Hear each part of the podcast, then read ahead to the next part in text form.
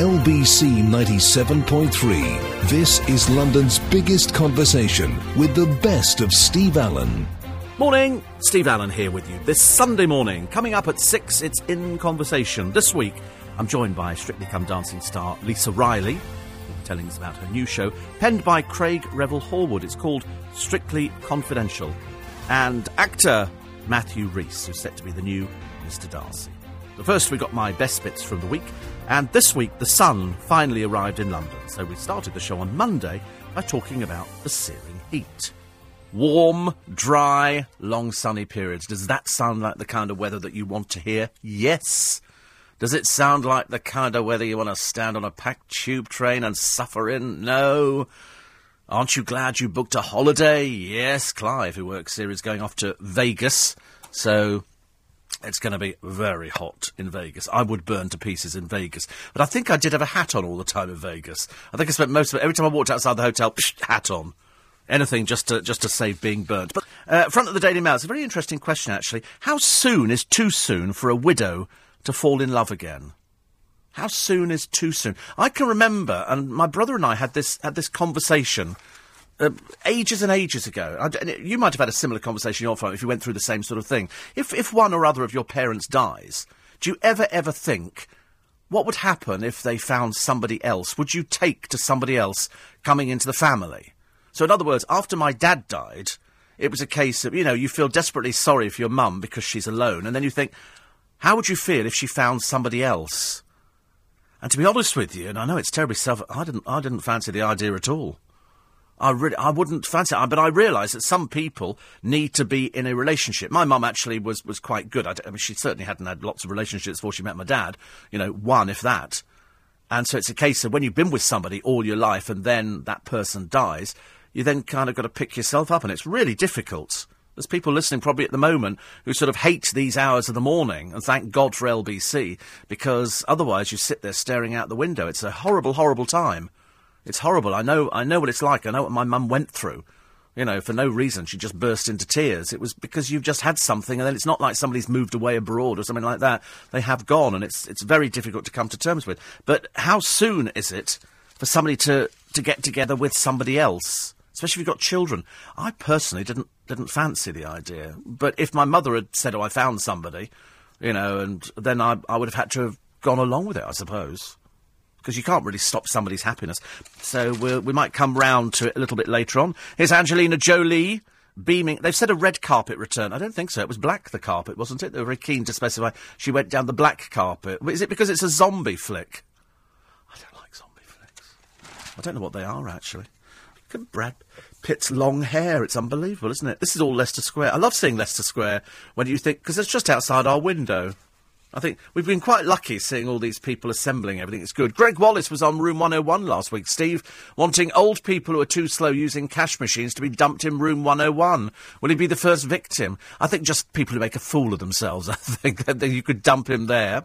Uh, apparently, uh, Bobby was on Towie. Oh, dear, I can't bear Bobby on Towie. There's an embarrassment of the First Order. I mean, really, he must be so desperately lonely. He must be the only gay walking around Brentwood all by himself. He didn't appear to have any friends, apart from a few straight people. Um, apparently, um, Barbara Streisand swears by that you know to keep the aging process at bay, and everybody does. You get to a certain age, you think, oh dear, I look completely different now, and so she swears by sunscreen, which is good. So if you're going out this week, it's a case of sunscreen, especially if you've got kids as well. And I think they're all back at school now. I think we've had the half term bits, so they're all back at school, which is great fun. And now that we're losing Doctor Who, yes, as Matt Smith announces he's stepping down, they're now saying, could it be a woman? Don't be so ridiculous. Don't be so ridiculous. So they've put the usual names in the frames Ruth Jones, Billie Piper, Miranda Hart, Sue Perkins. I suppose, you know, you could also put in Helen Mirren, Joanna Lumley, any of these sort of people. But no, Doctor Who's a man. Doctor Who's a man. It's not a woman. I'm not. I'm not subscribing to this quasi. You know, let's be politically correct and say it could be a woman as well. No, it's a man. It's as simple as that. And even Christopher Stevens says here, anybody but a woman. Anybody. Let's make a dog Doctor Who. Perhaps it could be just a, a change shaper or something like that. But uh, I've, as I've never actually seen Doctor Who with any of these new, I'm, i go back to the early ones, the Patrick Troughtons and people like that, and they were the ones I liked, and we did watch it. But then as you grow older, you you tend not to you tend not to watch Doctor. I couldn't care less about Doctor Who anymore. It's it's neither frightening nor nor educational nor interesting. It was only interesting in the early days. I did just buy a DVD from America, and I bought it because I thought I was buying something. Sorry, I thought I was buying something new, and it's uh, the cast of Grace Brothers, and it's the Are You Being Served? And so the title is Are You Being Served Again? And I thought, well, I better. I haven't seen this one. Perhaps it was only available in America. And uh, it arrived today, the complete series, two disc, disc set, 12 episodes. I thought, what? There was a follow up to Are You Being Served Again? And then I suddenly read the sticker that's on the front of it, also known as Grace and Favour, which is where they, they took the, you know, after the elderly Mr. Grace died, they then took the cast and thought, what can we do with them? So I think they did Grace and Favour. I think they did uh, Oh Dr. Beeching as well, which I bought, which is quite good because it, it reunited everybody uh, from either Hi-de-Hi or from Are You Being Served Again? Because the writers just liked these people, and they were great characters. But when you look at the, the list, we don't have them anymore. Most of these people on the front are gone. It's really terrible. But uh, in this particular uh, box set, Mollie Sugden, not with us anymore. John Inman, not with us. Wendy Richard, not with us. Um, Billy Bird, I can't remember Billy Burden. Fleur Bennett, I think I remember Fleur Bennett. Joanne Heywood, written, of course, by uh, Jeremy Lloyd, David Croft. But really, really good stuff, actually. Really good stuff. So I'm, i like a bit of nostalgic television. But on the subject of Doctor Who, no, a man, please. And also, can we have somebody who can sort of run the course? Most of them appear not to be able to run the course, I'm afraid. Uh, Paul says, in Manchesterford, I did manage this year to stay away from the delights of Britain's Got Talent until the live semi finals. In this way, I managed to stop away from the usual doing this for my dead dog and granny syndrome. However, even I thought you were having a laugh when Francine, I had my own gig on Channel 4 Lewis, lurched into view. Good as she is, and I've seen better, I was still under the illusion they're looking for new talent. Well, that's what I thought. Notice there are also only a couple of acts Simon stood up for at the end. Miss Lewis and the Shadow Act being two of them. I thought the other act deserved it better. Am I being cynical, thinking that the victory from Francine is already in the bag? Oh, you can almost see it, can't you? You can almost see it. She's going to be a big star, says Simon. This, you know, she's been around the block and then some. He says, I'm no prude, by the way, but I found Simon plonking a kiss on uh, Miss Holden's posterior more offensive than the tired old bromance joke between Simon and Mr. Walliams. Do we have a watershed anymore? He says, any chance of you giving your Dick Van Dyke Cockney impersonation this morning? You already have the boater. He says, and the flannels, in the listener's mind, at least.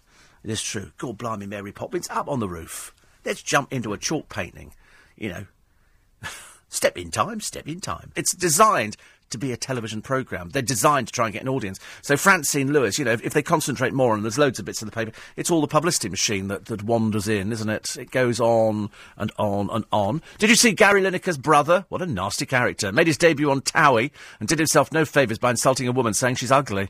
I think he needs to look to his own family first. I mean, the man's a buffoon, isn't he? A complete buffoon. Isn't he, um, He's a he's a, a bankrupt. He's he's also got a bit of history. Not pleasant. Uh, I did see an audience that never was with Les Dawson lo- using the latest hologram technology. The celebs in the audience looked as if they were seeing a ghost. Um, well, they were because it was a show that never happened. It was too many sh- it was too many shots away in the audience to his ex-wife every five minutes it was cutting back to the ex-wife again, presumably because the celeb count was a bit thin on the ground who sat there. And did you notice that it was the fake celebs when they were doing the over-the-shoulders shots? They, there was nobody famous there at all, uh, and then it was the other celebs that they sort of put in to watch it. It was very interesting watching Les Dawson, but I'm sure that there was something in the back of my mind. I can't remember. Did Iain Dale have a row with Les Dawson's widow? I've something in the back of my mind kind of jogged me in that direction. I kept thinking about it, thinking, I'm sure there was something that Iain Dale did on his programme about about Les Dawson's widow, and I can't remember what it was. Might have been a book or something. I don't know. I don't, I don't got that completely wrong, but I'm just sort of thinking about it the other day, actually. Uh, anyway, just got uh, a check-up yesterday. Private medical insurance is a boon, says Junior. I put on eight pounds and still in full remission. Turkey did my health wonders. See, bit of sunshine. That's why people go sit by the seaside. that sea air does you, you know, the best. It really is. Uh, I spent all weekend trying to find quintessentially British gifts to take to America for my friends and staying, but came up empty, says Nick. Can you recommend any good gift shops or items? No, because everything you buy here, you can buy over there. I would suggest a tin of uh, shortbread, but you can buy shortbread. It, it's not like you go to a third world country. When you go to see people over there, everything that we've got here, they have department stores. Unless they're in the back of Beyond, they've got everything. It's like, you know, if you want. I remember once the thing I used to bring back from um, Austria when I used to come back uh, was these Mozart Kugel. And they're like Ferrero Rocher over there. They're everywhere. They do gift sets, box sets, you name it, they do it. And I used to bring those back without realising you could walk into Selfridges and buy the things.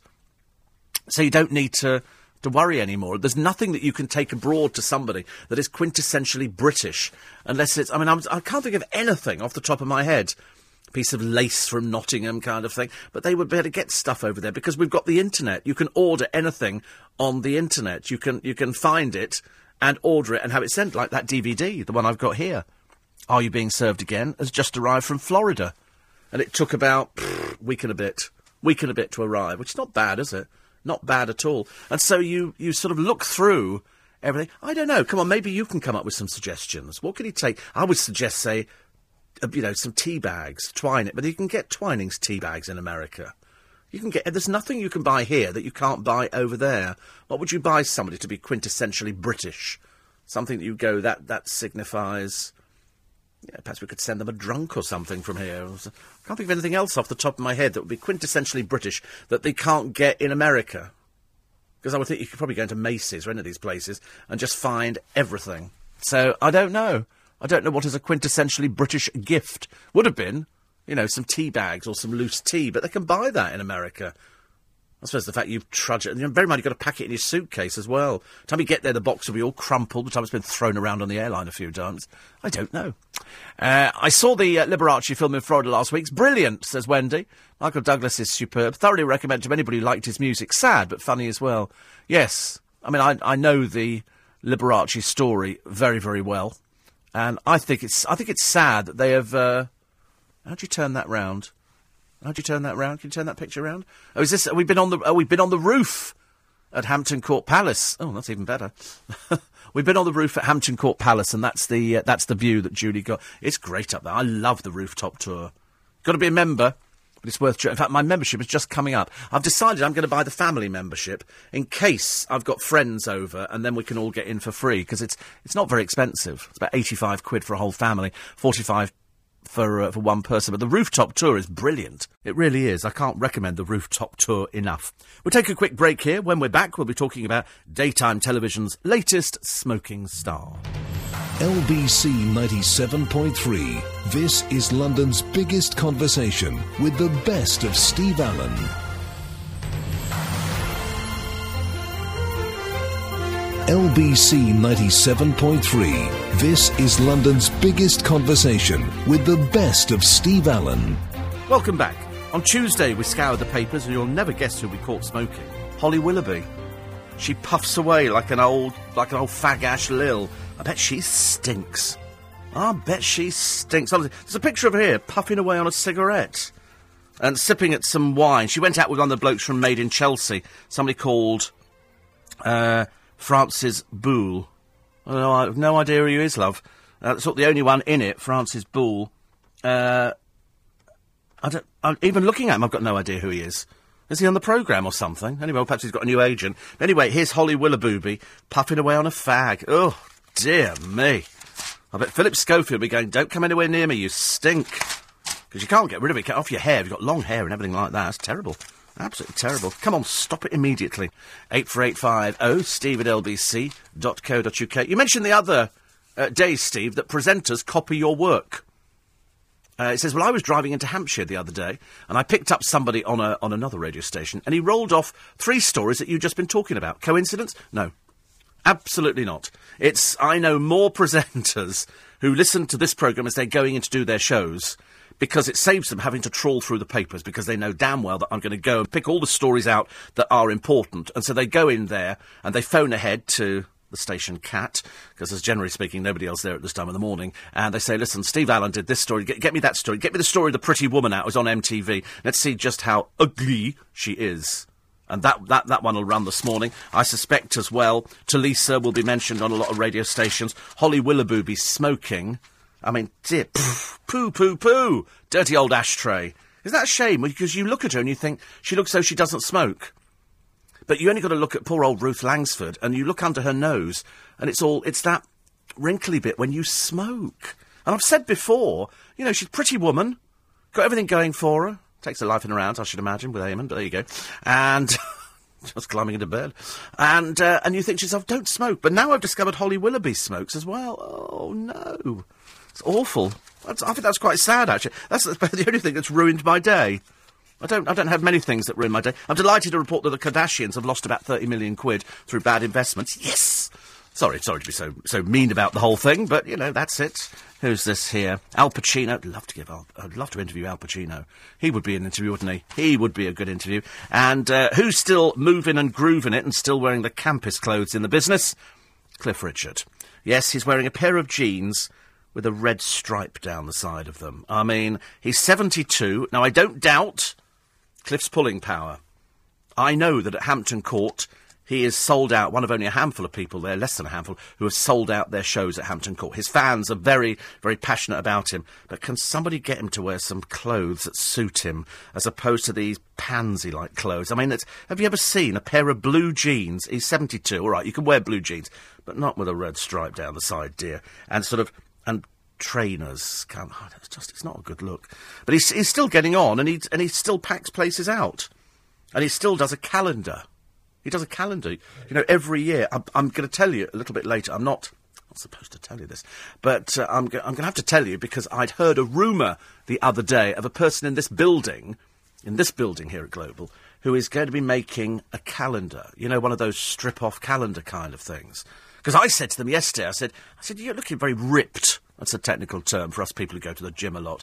And, uh, no, no, what, Clive, Clive Bull. Clive Bull's doing a calendar with, with, with Anthony Davis. Actually, I've always advocated we should do an LBC calendar. I thought that'd be a real seller for Help for Heroes. Literally, we, we all strip off, you know, and we're sort of photographed in you know, sort of sepia. I, think I'd quite like to be shot through Hessian. And, and that would be a, a, we could all hide behind Nick Ferrari, couldn't we? That'd be nice. In fact, you probably could get the whole station behind Nick Ferrari. And, uh, and I thought a calendar would be a really good idea. I've often said, you know, there should be an LBC calendar. And you, and you take the, the, the presenters and you get them photographed, you know, looking good. You know, I wouldn't have any problem taking my clothes off. not many. And, all right, try not to be sick. Try not to be ill just yet. But I just think that'd be a really good seller, wouldn't it? The LBC nude calendar. It could come in a brown paper bag or something. Have to buy it off the top shelf. I like that. I like that idea. In fact, the more I think about it, the more I'm going to go. But I am going to tell you uh, who this who this person is in this building. Who I think is is doing a calendar. I'm I'm pretty certain. Pretty certain. Um, do you know what you keep in your loft? And now I know this for a fact, not in your particular loft, because I've quite clearly never been in your loft, but my godchildren, over the years, and they're now 18, 15, and 9, over the years they've had what? Toys. What do you do with them? You stick them up in the loft. And so come Christmas, Admittedly, they don't have toys now because they're sort of they're getting. But I mean, Dan still has has her, her toys at Christmas because she's nine. She likes playing with toys. She's got all sorts of things like that. And um, Sorry. And um, so someone just sent me a text. Says you want to see Dale naked. I've seen Dale naked. Let me tell you.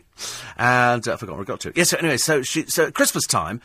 Every Christmas, you take away a certain amount of toys, you put them up in the loft, and then she has new toys to play with for this Christmas because toys go out of fashion. They reckon that you know, in your loft at the moment, if you've had kids, that you've probably got about 584 quid's worth of toys in the loft. The top five up there, the top five up there, um, is Barbie. I mean, if you've got a vintage Barbie, it can be worth 2,000 quid. I, a, a friend of mine collects Barbie.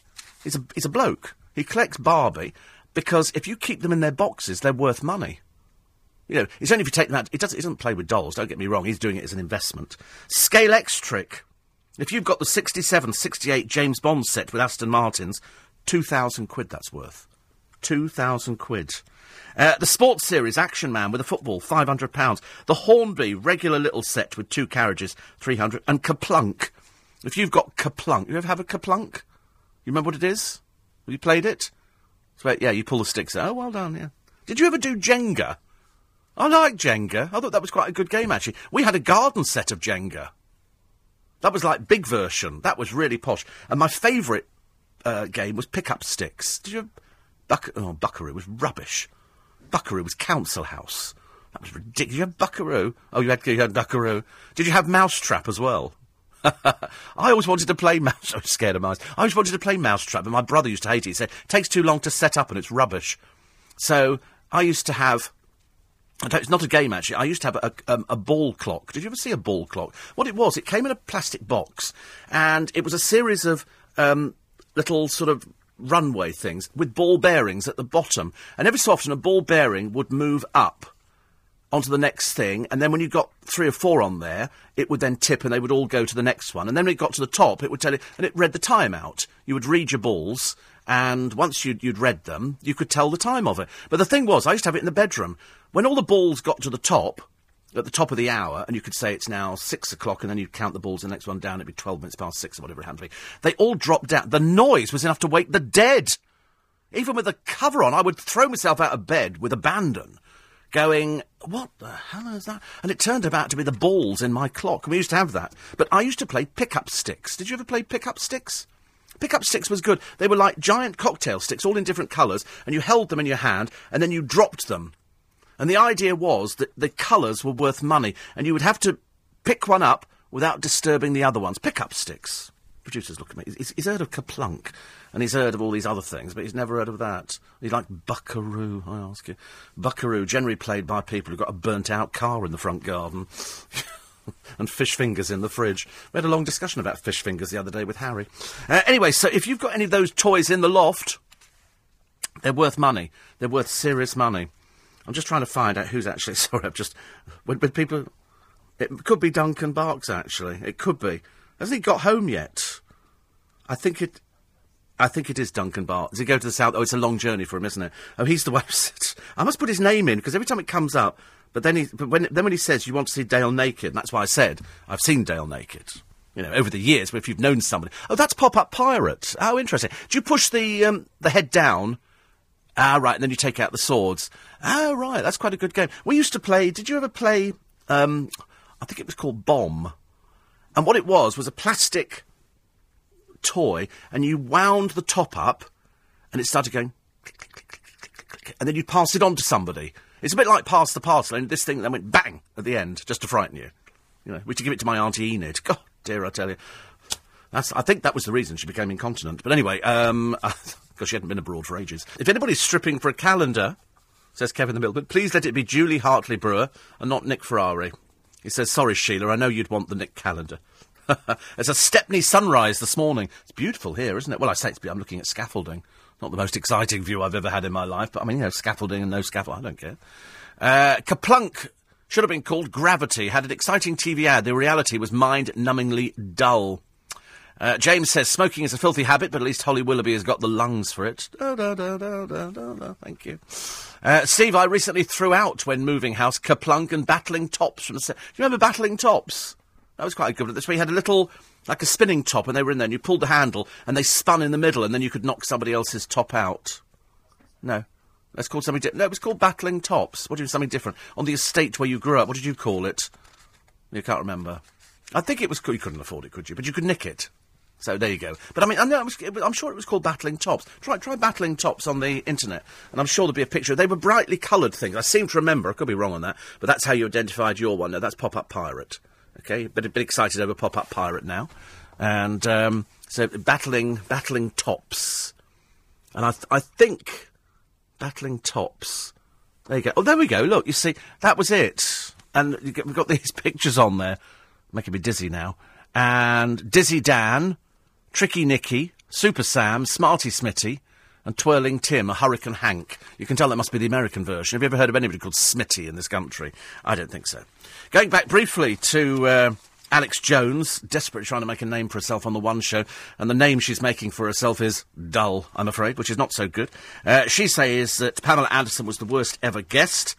She said she was tricky. She stared at the monitor the whole time to see how she looked, so wasn't engaging in the conversation. Well, I mean, she's old and haggard, isn't she now? She did pantomime at Wimbledon. I don't think she'd ever done pantomime before. But of course, uh, the, the, one thing that Alex Jones has got in common with uh, with Pammy Vacant Anderson is that um, is they both dated apparently the same person, Steve Jones. Oh, three boring people in the same room. I couldn't cope with it. It's hard enough being in the same room as my producer. I jest. Don't forget, I don't. In half an hour, you'll hear from the hilarious Lisa Riley and the dashing Matthew Rhys as they join me for In Conversation. But now, the latest news at 5.30. LBC 97.3. This is London's biggest conversation with the best of Steve Allen. Morning, you're listening to the best bits of Steve Allen this Sunday morning. Coming up in half an hour, I'm in conversation with Lisa Riley, who'll be telling us about her mother, who unfortunately passed away a few weeks before her star turn on Strictly, and actor Matthew Rhys, who tells me about portraying Mr. Darcy. Back to my best bits, and pie was on the agenda this week, not on my show, but on Duncan's. I do wish Duncan. Oh, I love the way Duncan does it. Then he walks out the building, and because I'm left sitting here for the next two and a half hours thinking I could just go a chicken curry pie now. I'm going to buy him one today. It'll be it'll be ten pounds, nine pound ninety nine, but it's it's it's beautifully made. It's really nice, and then all he's got to do is heat it up. You can't eat it cold, and it's packed full of chicken. It's not like one of these. And they do a beef and ale. I might buy him a few actually. I might sort of push the boat out. It could be a belated birthday present for him or something like that. Don't tell him, for God's sake, we're never at the end of it. Don't him to sort of have to thank me personally for these things. But I could get him steak and ale and the, and the chicken curry, because I mean, you could eat one by yourself even though it says family pie on it. Ooh, lovely. And then everybody talking about pie. Oh, dear, I can't believe. There was a great episode of Pie in the Sky where um, they uh, have, I don't know if you've ever seen it, but they, they have a, a restaurant and they sort of talk about pies. And he meets this lady who makes apparently the best pies. And uh, it was a very good episode. It's it, just food. The whole thing was food all the way through. Absolutely wonderful. But uh, I can't think of the best pies. I've, I wouldn't buy any pies in a supermarket now. And the reason I wouldn't, as, I, as I've said before, is that um, I don't know what's in it. You know, we, we've had supermarkets before saying it's all beef and it turns out to be horse. You know, we've had lots of these kind of things, and I don't know what rubbish they actually put in this stuff. So I don't. I only buy pies from farm shops because then you can guarantee that uh, that what you're buying is made on the farm. They actually have their own abattoir at this particular farm shop. They have their own cattle. They're fed on grass. They kill them, they slaughter them, and then they're made into pies and their own chickens. They don't buy anything in. They don't need to. Ooh. Anyway, apart from that, yeah, too hot yesterday. Too hot. Can't bear the heat. And everybody goes, oh, isn't it great, the heat? And I'm the only one going, I really don't like it. Somebody was saying to me the other day, you know, do you listen to radio? And I, I, had to admit that I don't listen to radio.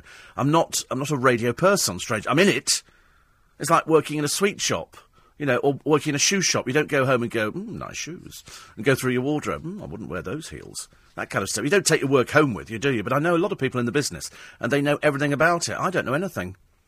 I don't know anything about the business, which is probably patently obvious, isn't it? But I, I don't. I, I, don't. I wish to have. I've got friends of mine who know more about radio than I do and can tell you who worked here and who worked there. I don't know anything like that. I don't know anything at all. I'm sort of I'm in a little island all by myself.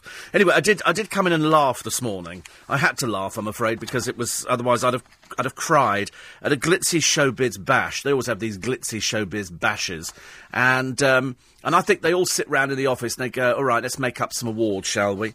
Um, let's sort of let's sort of come up with uh, the best band, the best writer, the best fashion designer, and so these were the glamour awards. And so laughingly, and I have to say laughingly, Victoria Beckham was Woman of the Decade. I mean, good grief, ladies and gentlemen, Woman of the Decade. And then in her acceptance speech, um, she says here. Um, she says, there aren't enough women out there who support other women. That's what we should do, support each other. That's what I'm here to... This was the girl who turned up late for the Spice Girls, doesn't talk to them. You know, she's off by herself doing her own thing. Spice Girls get back together again. I don't blooming well think so.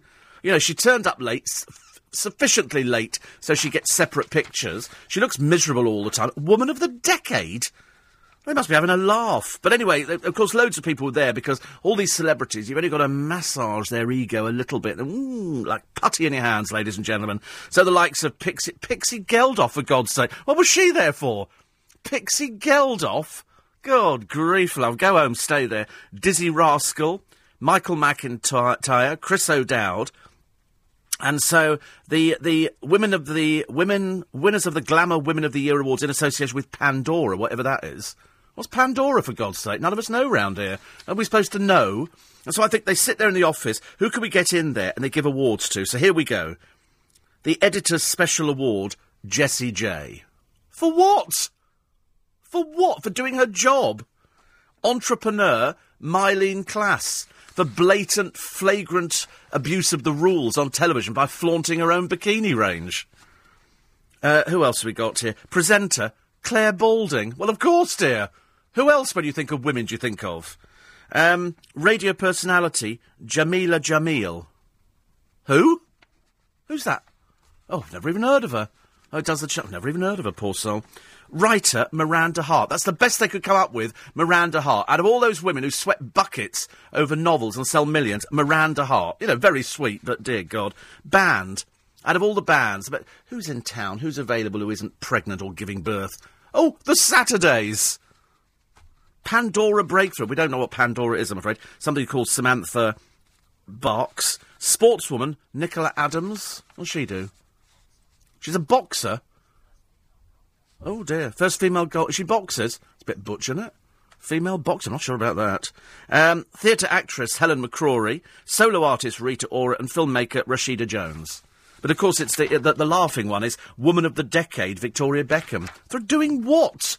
So she takes her mum and her son with her to the awards ceremony, then comes up with this pants speech about, you know, women should, um, you know, there aren't enough women out there who support other women. Well, I think you'd be top of the list.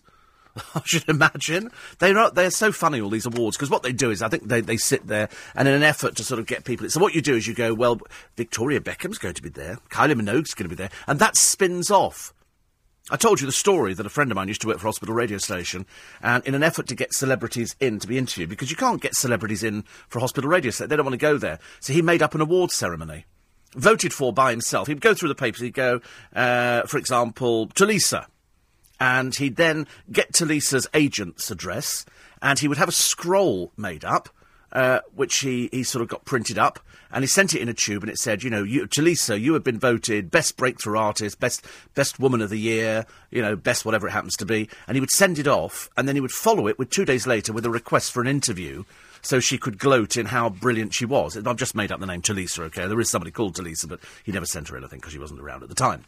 And um, and they, they never refused.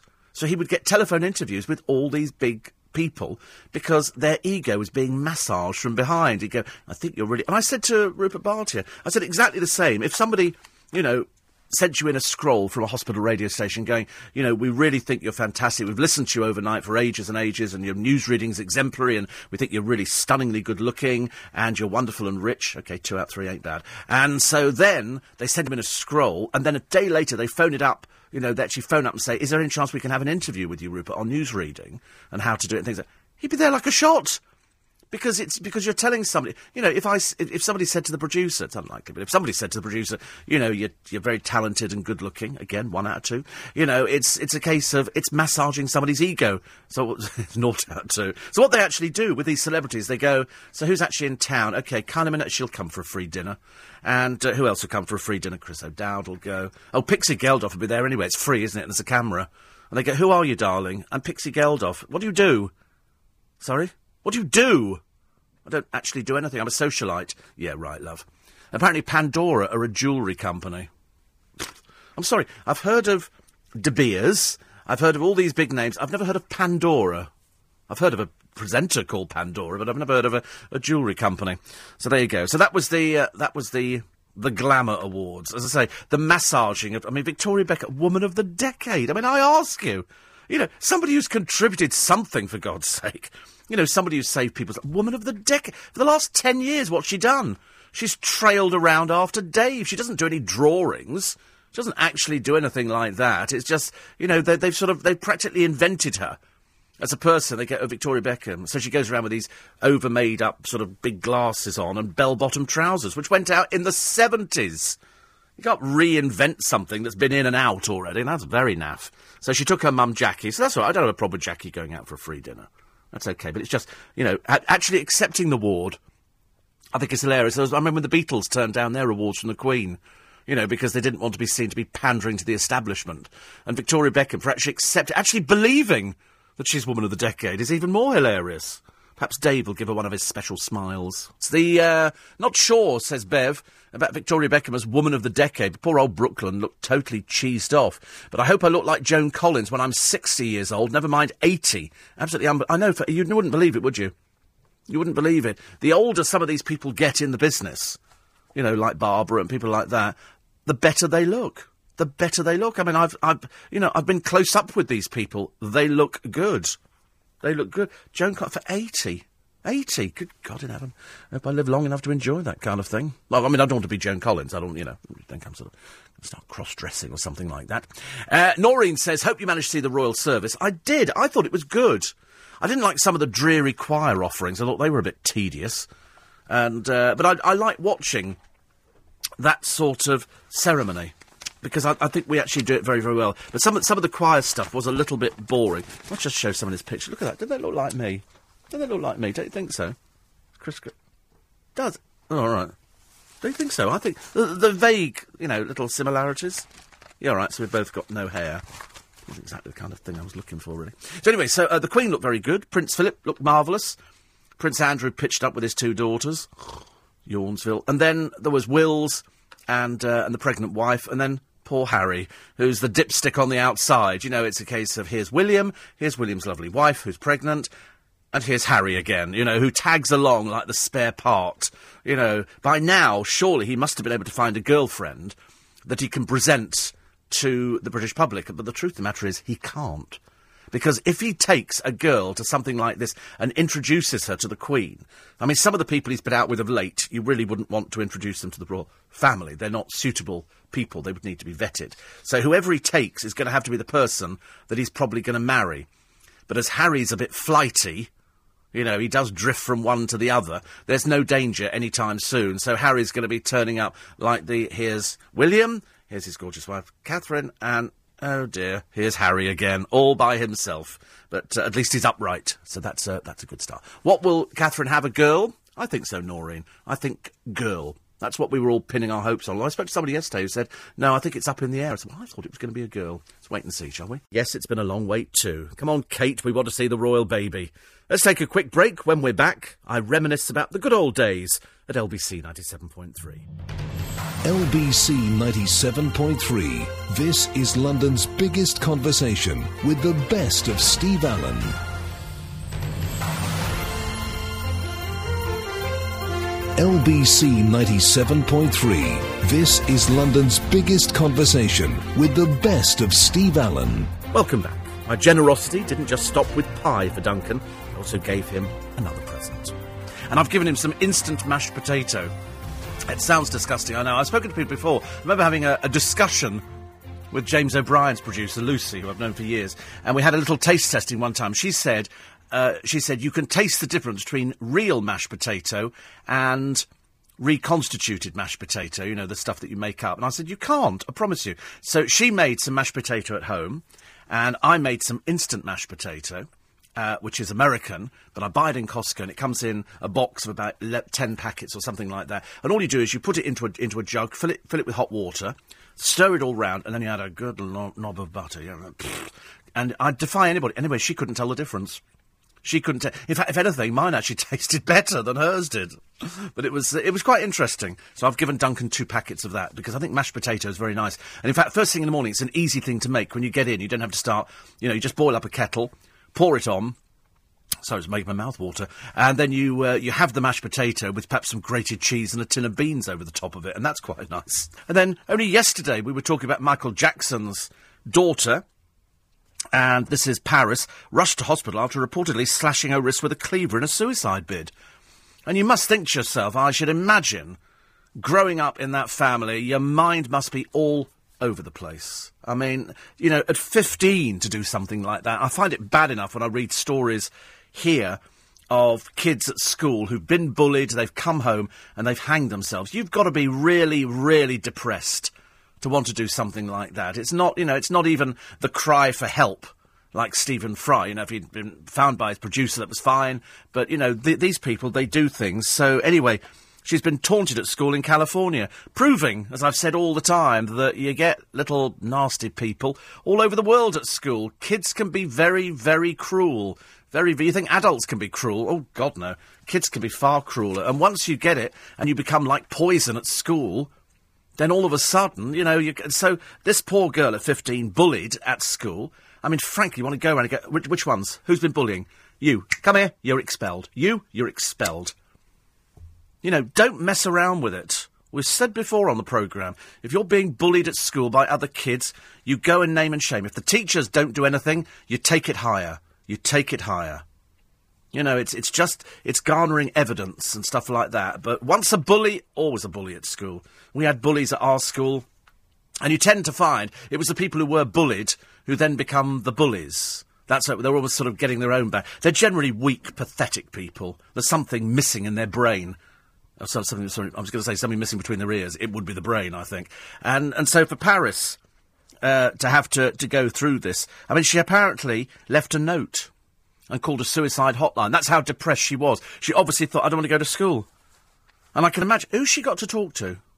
Who has she got to talk to? Her dad's dead. You know, her brother's off, you know, forging a career. Who's she got to talk to? Some old woman, old Ma Jackson. Who wants to? T- she's 85 or something. What can you talk to her about? Nothing. She doesn't understand what kids go through. She's got no idea at all. It's so terribly depressing. And you feel sorry for her, really, because you feel like. Because there's nothing you could say to her that'll make her feel any better about life. Nothing at all. Which is a shame. Today arrived my little. my little gimmick, which I saw uh, the other day, and I was, I was so imp- I saw it and I thought, can't be much cop, can it? And what it is, it's an in-car camera. It's a camera that a lot of people now have. In America, they seem to have them fitted as standard because it's a case of if you have an accident, you, you say this car just swerved in front of me, and people get yeah right. And so this little device that I bought is an onboard camera and recorder, and it's tiny. I mean, it's that. I'm showing, showing the producer just how big it is. It's that that big. Okay, you charge it up. It's got a little screen that you pull down. So what you do is you sort of you turn it uh, on. Makes a little noise. There you go. That was it. That was a little noise, and it says welcome. And you've got a little tiny screen on there, which is fantastic, and it records. You put a an SD card or whatever they call it in there, and it records whatever's going on in front of the car. So I thought I'll order one of these things you know, see what it's like. And it's only cheap plastic, but to be honest with you, you don't actually need anything that's too sort of flash because it's a little tiny, uh, little tiny camera at the front and a little tiny screen, which is probably, I don't know, two inches by an inch and a half or so, or two inches by two inches. 30 quid. 30, I mean, it's so cheap, and it could also save you an awful lot of time and trouble if you're involved in an accident. And when I discovered, I went online to Amazon and I typed in, I, th- I forget what it was I typed in, but it's car camera or something. There's loads of them, and some of them are even cheaper than this one. And this one's come from a company up uh, near um, uh, Heathrow Airport. So I was quite pleased with it. When I turned it on, I thought, oh, it'll be rubbish, won't it? I remember years ago ordering a security camera for the uh, for the house, and what came back was basically a baby alarm, which was rubbish. It was absolute rubbish, and I trekked all the way to this company to buy it, and I mean, I should have known better. Actually, the moment I got there, it was like an office block, and they had they'd rented a room, and it was about a hundred pound. It was rubbish. I've still got it. It's rubbish. It's absolute. It's rubbish because you can get so many better surveillance cameras now, and this one's quite good. So I'm going to try it in the car and see what it looks like. See if I can record stuff. Then you can play it back onto your computer. Which is brilliant, isn't it? So, in case of an accident, not that I have accidents, but in case there was an accident, I could then go and check it all out. So that was very good. Actually, I knew there was something that was going to cheer me up this morning. In the um, the Only Way Is Essex Marb special, which is turning out to be the biggest bore under the sun, Joey Essex dumps fiancée Sam Faiers in an emotional Towie special. I mean, who cares, honestly? The girly boy and the uh, the attention-seeking Sam Faiers, and so they they just argue. They just argue. And if you argue that much, you know, stop it because they all think that they're really clever and they all think that they're really big and they all think that they're sort of marvellous and that they're intelligent and they're not. They're just very, very ordinary people. I mean, very. In fact, actually, this Saturday I might go to Brentwood and go and have a look at his little shop, see if he's actually working. I suspect he probably doesn't work in there at all because he's too busy being a celebrity and jetting around all over the country. And uh, I go to Brentwood quite a bit, actually, and I'm going down there this weekend with my godchildren. So I might suggest that on the Saturday. Let's go shopping in Brentwood. Let's not. Let's not take the Bentley. Uh, those cheap cameras, says Les in Stortford, are okay till you play them back. The quality's awful. Well, I mean, this is high definition. This is high def. And in fact, we looked at it upstairs. The camera quality is fantastic, and it depends on what uh, what card you put in it. You know, you put a nice card in there. It's only it, it's it shouldn't uh, there shouldn't be any trouble with this one at all.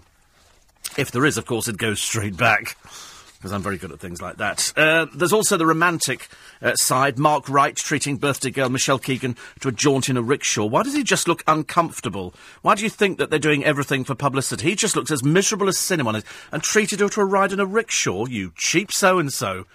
Treated her to a ride in a in a Rolls Royce Phantom. Yes, for her birthday in a rickshaw. God blimey, you cheapskate. Spend a bit of money, mate. Because, mind you, you might not have any money, mind you. I've never seen you wearing any sort of decent clothes. But uh, there they are in Manchester as they strolled along with a cameraman. We've, we're now so wise to the cameraman trick, aren't we? We know that they go out with their own cameraman and they take them. Lots of people tell fibs, don't they? You know, I can be a really good presenter, you know. And then you, and you go, oh, right, you do. I remember years ago, I, I, I, got a somebody a job on LBC presenting an overnight program, and they lasted all of three days and and they, they phoned me up and I said, you, why have you only lasted three days? And this, this person said, well, what do you talk about for three hours? I said, well, you talk about everything. You know, you pick up a set of newspapers. I always remember when I first started at LBC in uh, the year 1900 and frozen to death. I remember distinctly doing the programme, and the programme used to be uh, a rerun of whatever had gone on during the daytime. So in those days, it was all tapes there'd be a whole stack of tapes out there for, for Monday, or in this case, it would be sort of yesterday's tapes. And the, the producer would go through them, make a list, and then we would what we call fill gaps. So you're filling 15 minute sections, and you go, Well, I, there's one here on London Zoo, they've just had a panda born, or whatever it was. And we go, How long's that? Uh, that's three minutes. OK, we'll have that one. And so we started filling up the programme, and all it was was a rerun of the daytime. You might as well have just played back somebody else's programme. It was so bloody boring. I mean, it was so dull. Great, of course, if you hadn't heard all the things that had gone on during the daytime, but for the rest of us, it was dull. And, so, and then we would run a whole Brian Hayes interview. If he'd had a, a big celebrity in, which he did most mornings, we would rerun that. We would cut it down a little bit, and out of, say, an hour, we would run 15, 20 minutes. It would fill a section, but it would always be a big star, big star. And, uh, and then after a while, I thought, I'll tell you what we do. We, we get the papers in. Why don't I just sit there and talk about the newspapers? So that's what I did. I started talking about the newspapers, and I would do what the, what we called the newspaper review, and then and then the newspaper review gradually started taking over the program, and so we would start the show at one o'clock in the morning, and we would we would do the newspaper review. I could keep it going till three o'clock, easy peasy. No, no worries whatsoever. I could pick up one newspaper. I could make a newspaper last half an hour. Really, really easy. In fact, sometimes I'd get to the end of the programme and I hadn't actually done all the newspapers. And so then it became quite famous, the programme, overnight in London, because we, we were looking at the newspapers and being fairly irreverent about some of the stories. Because I quite like the idea that you can poo poo things. Uh, the story of, oh, they found the woman in America who won the $580 million or whatever it was. She's 84. She's 80. How long's she going to live to enjoy it? She's 84. She's opted for the lump sum. You know, in America, you can either have that money spread over. I'm easily pleased. 25 really. It's the little years. pleasures in life that Well, she's obviously going. decided. Well, those were my that, best you know, bits from the week. I'll be back long. tomorrow morning so live she's gone for the lump sum. So she ended up, I think, talking to you with then. Don't something forget, you like can download all the podcasts from the. LBC website. She's Go to lbc.co.uk. 84. And they've said you can always even if she buys the most expensive house In Coming up next time in conversation is about 80 with million Peter or 100 Tatchell, million or something missed, like that. and And Charlie she, Higson uh, on his latest book. and so make sure you stay tuned a for really that. flash now, car. the latest She's still news got something like two hundred million dollars left. You know what's going to happen? She's a pensioner. She's 84. She's been living quite frugally in a very, very tiny little place. You know, you'd look at it and call it hovel. Over there, they call it housing. And, and so she's over there and she's fairly happy with things. All of a sudden, she's going to be eating rump steak and everything else. She'll choke. She'll be dead by Christmas. That's the way it works, I'm afraid. I'm afraid. And then you have to find out whether she's got any family left. Leave it all to a cat's home. Really, really annoy the family. That's that's the best way. So she's got this like three hundred million dollars. I'm so happy. I couldn't be happy. Why is it? Do you think? And, sh- and the reason she got it, she says, is because there was a man in front of her in the queue, and he said, "No, you you go in front of me." So she got the ticket that he probably would have got. Whether the numbers would have been the same, we don't know because the, it's a random generator. So, and she said, that man let me go first, and so she ended up with the winning ticket. As I say, it's always somebody elderly, isn't it? It's always somebody very, very elderly, or as I say, a caravan start in caravan start in Prestatyn. Generally, somebody wins it. It's not going to change me. I'm going to buy another caravan for my relatives, and that's always quite exciting. But I mean, three hundred million dollars. I mean, you know, enjoy it for God's sake. You've worked all your life, you've scrimped and saved, and now you've got so much money. You know, what are you going to? What the dickens do you do at 84 when you got that much money? Whee! Facelifts, new hair, new toy boy, everything. Get out there, kick your heels up. You do whatever you want, love. You're 84, you've, you've earned that right. I just hope she spends the money well and enjoys it. I don't know where I'd start if I was given $300 million. Well, those were my best bits from the week. I'll be back tomorrow morning live at 4, so I look forward to talking to you then. Don't forget you can download all the podcasts from the LBC website. Go to lbc.co.uk. You can always follow me on Twitter at Steve Allen Show. Coming up next time in conversation with Lisa Riley and Matthew Rhys, so make sure you stay tuned for that. But now, the latest news at 6.